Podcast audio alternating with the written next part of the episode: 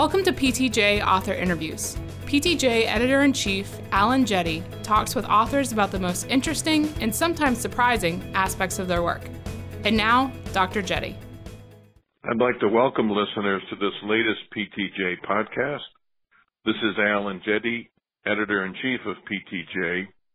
And today I'm pleased to welcome Dr. Robert Gailey, who is professor in the Department of Physical Therapy at the University of Miami Miller School of Medicine in Coral Gables, Florida. Welcome, Dr. Gailey. Uh, thank you, Dr. Jette. Today we're going to be talking about a study that he and his colleagues published in PTJ. It's entitled Effectiveness of an Evidence-Based Amputee Program, a Pilot Randomized Control Trial. I thought I would do a little summary of your study and then we can talk about it, Dr. Gailey. Sounds great. Thank you very much. The objective of this randomized controlled trial was to determine whether an evidence-based amputee rehabilitation program would improve function, uh, uh, mobility function in 18 veterans and non-veterans with unilateral transtibial amputation who had already completed their physical therapy and prosthetic training. The experimental intervention was a prescription based rehab program for people with amputation. Even though the participants enrolled in the study were many years post amputation and post rehab, those who received the eight week program demonstrated clinically significant improvement in their mobility. So my, my first question, when I read your article, it really struck me. You talked about the fact that only a small number of people receive rehabilitation um, services after a lower extremity amputation. Do you know the approximate percentage who receive rehab and, and why is that figure so low? Yeah, uh, that that's a, a great question because uh, that was something that really uh, caught my attention in uh, articles that were published in the mid uh, to early 2000s by Tim Dillingham. And what he found in looking at the statistics uh, from the state of Maryland and the state of Massachusetts is that less than 12% of people who had received amputation received any kind of rehabilitation afterwards. Um, unfortunately, because he was just going off the databases, he wasn't able to uh, speak directly to the uh, cause of such an effect. But um, in conversations with him and with uh, other people, um, some believe it may have been access to health care, which is an ongoing issue in this country. Um, others uh, felt that it might be the uh, lower referral rate is after amputation or people directed to uh, receive physical therapy care and rehabilitation. Um, there's also a good percentage of those folks who, after amputation, is really the surgery was a life-saving procedure, and they go back to an extended care uh, facility uh, and aren't really rehabilitation candidates. Um, and then there is a high percentage of people who were not motivated uh, to participate in the physical therapy. Um, and uh, this is seems to be an overarching theme where uh, folks that um, do suffer limb loss, which is primarily due to dysvascular disease, diabetes, uh, and the like, um, oftentimes uh, were not folks that had uh, diet, the type of exercise regime you like to see, and they had other uh, lifestyle characteristics that may have led uh, to the unfortunate procedure of the loss of limb. Yeah, it's very complex and uh, very challenging, and that, and that leads to my second question. That just illustrates how challenging this area of work is. You note in your article that you approached uh, over 300 potential candidates and you were able to yield just around 20 for your study. Why was recruitment so difficult for this trial? That was something that we debated as far as uh, including it in the article, and uh, collectively we felt that it was important to illustrate the point um, that when you look across the literature, oftentimes uh, articles and studies that are focused on prosthetics and people with limb loss uh, have this group that's um, between the ages of 40 and 60, the relatively higher and more active people, and there's very few studies that uh, focus on those with lower levels of functioning. Um, so when we first submitted for this uh, VA grant to do the study, um, the goal was 90 patients uh, who uh, would be at the lower functional levels. And so it was at a time where the VA could extend to us um, uh, the list of patients that we would be able to reach out and to speak with. And so as we began recruitment, um, talking to people at home and in the various clinics, um, we thought that this would be very easy to recruit because we could offer them an extensive physical uh, examination prior to the start of the study. We could uh, provide uh, travel and compensation for travel. It would be one-on-one physical therapy for one hour, three times a week. They would be compensated for their participation, uh, and it was an opportunity to enroll into a follow-up study that we did where they would receive a uh, series of prosthetic feet to try um, if they wanted to continue on. So it seemed like we had all the bases covered.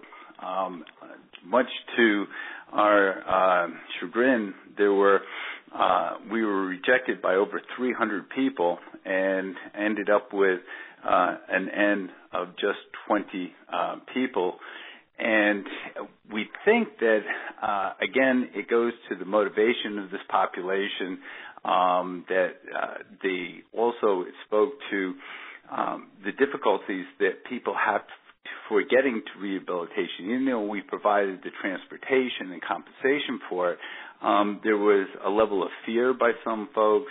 Um, it was just too far for them to get from the front door of the hospital up into the uh, PT department. So while we do talk about the motivation of this population, oftentimes the obstacles are far too great or the fear of uh, coming out of the home is too great for this population. So I think that it speaks to the broader research that is being done in this area that we always hear back when we uh, submit to other journals. Well, this is not replica- uh, this doesn't represent the general uh, amputee population. Whereas we find is that the majority of people who are prosthetic wearers are between uh, 40 and 55 years of age is because the older folks tend not to um, uh, participate or receive another prosthesis later on. So, um, again, very perplexing, um, but that's, I, I, think, one of the important findings we had from this study. Yeah, I, I actually was glad that you reported that because I think it uh, it's important for people to understand the context. Yeah. Could you? Um, I, um, go ahead. No, go ahead. No, you go ahead. No, no. I was I, I, I was just going to say is that uh, you know I think that's one of the difficulties in physical therapy is that um, we want so much for our patients to do well, and oftentimes the loss of limb is not the uh, barrier to success in rehabilitation. Oftentimes, is the comorbidities, the motivation, the fears that our folks have, and as, as hard as we try to get that to the get them to the level of function that we believe they can get to, um, there are these other barriers that just seem to pop up um, with so many people. Well, let's talk a bit about the actual rehabilitation program. You describe it as evidence based. Could you briefly describe for our listeners the main elements of the program? Sure. So what we did um, is we used a performance-based measure, um, in this case the amputee mobility predictor, and it has about 20 tasks that range from sitting to standing up from a chair, walking. Um, the highest activity is ascending and descending stairs. And um, when the and the scoring system is essentially zero. The person can't perform the task. One, they can perform it but require some form of assistance, or they have some difficulty. Or two, they can perform it without any problem. And what we did is identify those tasks that they could not perform. With each one of those tasks, we had assigned three to four exercises, and then um, those that had the lower scores, we would look at what was the reason that they couldn't perform the exercise, or we had certain um, elements that we would assign to it. So if a person couldn't rise up, up out of a chair, oftentimes it could be either because of concentric uh, strength of the postural extensors, it could be because of balance, it could be because of timing, or it could be because they avoided use of the prostheses. Um, so if we take that that one task arising from a chair, um, what we would then do is uh, go to the um, exercise sheet and say, well, if this person couldn't score the highest, the level two, to rise from the chair independently, we would then work on organizational planning strategies, or we would work on um, shifting their weight forwards and backwards, and then we have the sit to stand progression where we would apply pressure to the prosthetic limb to force the person to or to facilitate more use of the prostheses by that uh, individual. And then we had sets of exercises such as partial squats, wall squats, that type of exercise. So there was the um, treating clinicians would have the ability to choose specific interventions to address the limitations found by um, the performance-based uh, outcome measure, in this case being the AMP. And that continued yeah. throughout um, all of the tasks that were on the AMP. I liked the fact that it wasn't one size fits all. It was very targeted. If uh, listeners were interested, do you have uh, a manual or some document that specifies the decision rules that your therapist use? So we're in the process of constructing that. Um, in the article, we do list um, the uh, uh, various tasks that could would be used, and uh, many of those are in uh, uh, chapters that I've published in uh, um, books and in other articles. We're currently um, refining these specific exercises for um, use with the amputee mobility predictor. Um, but if therapists were just to um, look at the article, they would see each one of the tasks that are listed there. Then um, it talks about what are the primary constructs or systems that were being challenged, whether it be balance or strength, and then we list the exercises. And I think they're familiar with most of the exercises that are there, so they would have a good head start until we get the other publication out. Good. I, I think that will be important if people want to replicate the program. They'll need that um, that secondary document. Let's yes. let's talk a little bit about the uh, the impact because it was really quite striking to me. The effect sizes of this rehabilitation program at eight weeks was moderate to quite large. Yeah. Why do you think the effect was so large, so long after amputation and any previous rehab? So um, first, I'll, I'll talk about why we chose uh, folks um, after the length of the uh, amputation, because um, what the original premise for the research was really based on an observation that I share with many of my colleagues who work with people with limb loss is that first year after amputation, we kind of noted over the years is that that that the patient is, for lack of a better term, a moving target in terms of function. Um, they're recovering from the trauma of the surgery. There's healing with the residual limb. Um, their focus is often more on things like will I be able to go back to work? Uh, will my significant other still be in love with me? Um, what is it, life going to be like in my new body? Um, they're not really focused on uh, working with the prostheses, although um, they'll state that they'd like to do that. Um, they're just really psychosocially. There are so many other issues that they're dealing with um, that when they come back about a year later, uh, now their their bodies have healed. um, they realize that all of these fears um, were probably not realized for the most part. And so now they're really ready to focus on prosthetic gait training. And I had the advantage of working with uh, so many people over the years who've had limb loss is noticing the dramatic change that took place a year out versus over that uh, first initial period um, seemed to be fairly dramatic. Um, so what we wanted to look at is let's take out all the other variables um, that a person would encounter just after loss of limb or after the amputation. And then we can focus on really what is the impact of a targeted targeted physical therapy intervention.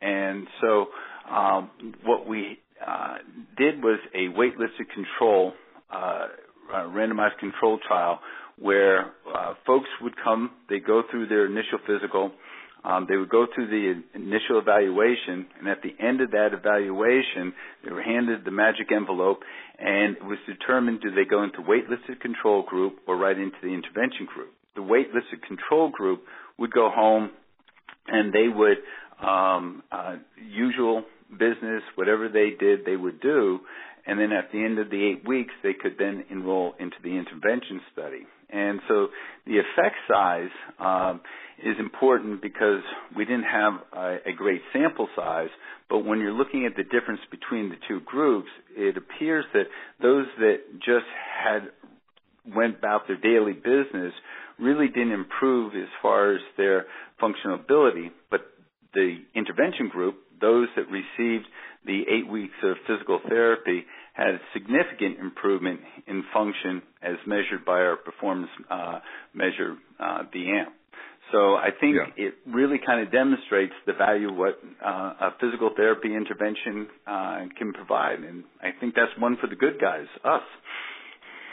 Well, it was counterintuitive to me. I would have thought earlier would have been better, and uh, it was a pleasant surprise to see the impact. As you say, your performance-based functional measures, there were quite a few of them that showed substantial improvement. Um, step length on the prosthetic limb, step length on the sound limb, foot clearance, cadence, stepping over obstacles, stairs. It's quite uh, quite striking. Uh, I wonder if you looked at whether or not those mobility improvements translated into participation changes in these individuals? Yeah, so that is a, a great question, and to be honest, um, we did not ask about participation return in the community. Um, the assumption was if a person could take a normal stride and vary their cadence, they could keep up with friends and colleagues when walking together, and they could step over obstacles, they could negotiate uh, curbs and obviously stairs that would bring them back into the community. Um, anecdotally, uh, as I mentioned earlier, many of the people who were enrolled used their wheelchair as their primary means of mobility.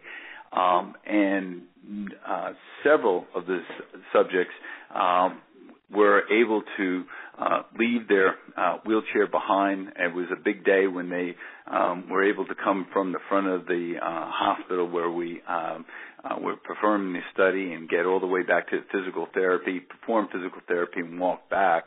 Um, so uh, the assumption was that their participation in community had improved because they were saying they were going out to dinner, they were going to church, they were doing these other things. But future studies, we really do have to look at and measure um, what the differences in uh, community participation um, and, and activity levels, um, what that change really looks like. Yeah, I think that would be really a good step forward uh, in future research. I was also pleased to see that you tracked mobility throughout the eight week program. Could you talk a little bit about when the improvements began to kick in during the eight weeks? Yeah, absolutely. Um, and uh, we, I, interestingly, we didn't see that great a change in the first uh, two weeks. Um, and when we sat down and we were kind of looking at those um, numbers, it was kind of felt that you know they were just getting used to the program during that two weeks. Um, they went from um, very little training or conditioning uh, in their daily lives to uh, getting into the routine. Um, we asked them uh, because we wanted to keep this program just the same way that uh, physical therapy would be performed at home. Um, it was one hour treatment only um, never any longer, and it was three times a week. Um, but if they canceled, then it was just a lost treatment, and I think the average was two and a half um, visits um, per week over the eight weeks. But that first couple of weeks, folks um, were really acclimating themselves to the change of routine and the physical activity and doing the home exercise program. However, after the fourth week, we began to see a statistically significant change that occurred with their scores, and we had um, our tester was uh, a physical therapist who was blinded. Um, she would come in, um, test the patients, was never there for any of the exercises or intervention. So um, she really wasn't biased to whatever happened at the therapy session, sessions. Um, but we found um, uh, significant changes in uh, both the AMP and the six minute walk test, and that occurred uh, in all subjects by week six and eight. So um, I think that it depended on how far that person was deconditioned when they began the program, but I think it's very interesting to see that over uh, the four to eight week period of time, everybody responded. Um, and again, I think it really shows the value of physical therapy and what physical therapy can do for folks, um, regardless of where their baseline is. It can move that person uh, forward and improve function. Yeah, I agree. It, it's really quite. Um, the findings are quite striking to me. It, it's a very small study, and, and you yes. appropriately label it as a pilot. Are, are you continuing this line of research? Because I think it's really interesting and important. Yes, so we've been uh, very fortunate is that the uh, VA and the DoD um, have uh, uh, kind of embrace what we've been able to do um, with uh, service members. And um, we had a study that we've been doing over the last three years with the Joint Incentive Fund. It's a dual funded project between uh, the VA and the DoD where we use this um, same principles where we use outcome measures and more than just the AMP. People uh, uh, like to use the timed up and go, um, uh, uh the two minute walk test. We're uh, starting to develop some things for that, and and uh, a host of the self report measures that are there um, because um, it, it's really not, not one test fits all clinical environments what we did is we put um, these tests or outcome measures onto uh, an iPad or ta- tablet, and then uh, therapists and or patients, whomever is appropriate, will um, take the test, and then from there we can identify exercises that the person can do with the therapist or at home independently. And what we found, and we just published this uh, uh, recently, um, but we found in the 50 subjects that we had worked with with this program is that there was a significant change of function, again using targeted exercises with a greater emphasis on home therapy. Um, what we're finding in today's healthcare environment is people don't get eight weeks of one-on-one therapy three times a week with their um, physical therapist. So the physical therapist was able to remain in contact using mobile technologies um, through the the app or there's a companion website and change their exercises over time based upon how well they were doing with their um, performance measures. So they could do the tug at home, and if they were getting out of the chair quicker, um, and then they were able to um, uh, walk a little quicker, but they couldn't turn, are there exercises to help with turn with the prostheses? Um, in short, we were successful with that, and we've just published that work. And so they've uh, given us an extension grant where what we're looking at doing, working with five VAs and a couple uh, and, and, Walter Reed, is to expand the, the, the same type of program now with multiple therapists over multiple facilities to see if the intervention of using targeted exercise rehab or evidence-based amputee rehab, uh, both in the clinic and with the home, tethering the patient to the therapist via um, mobile technology and the use of the website and and uh, other types of media um, will improve outcomes over the long term. So um, that project is underway, and uh, hopefully by the end of the year, we'll be starting data collection on the second um, uh, level with this.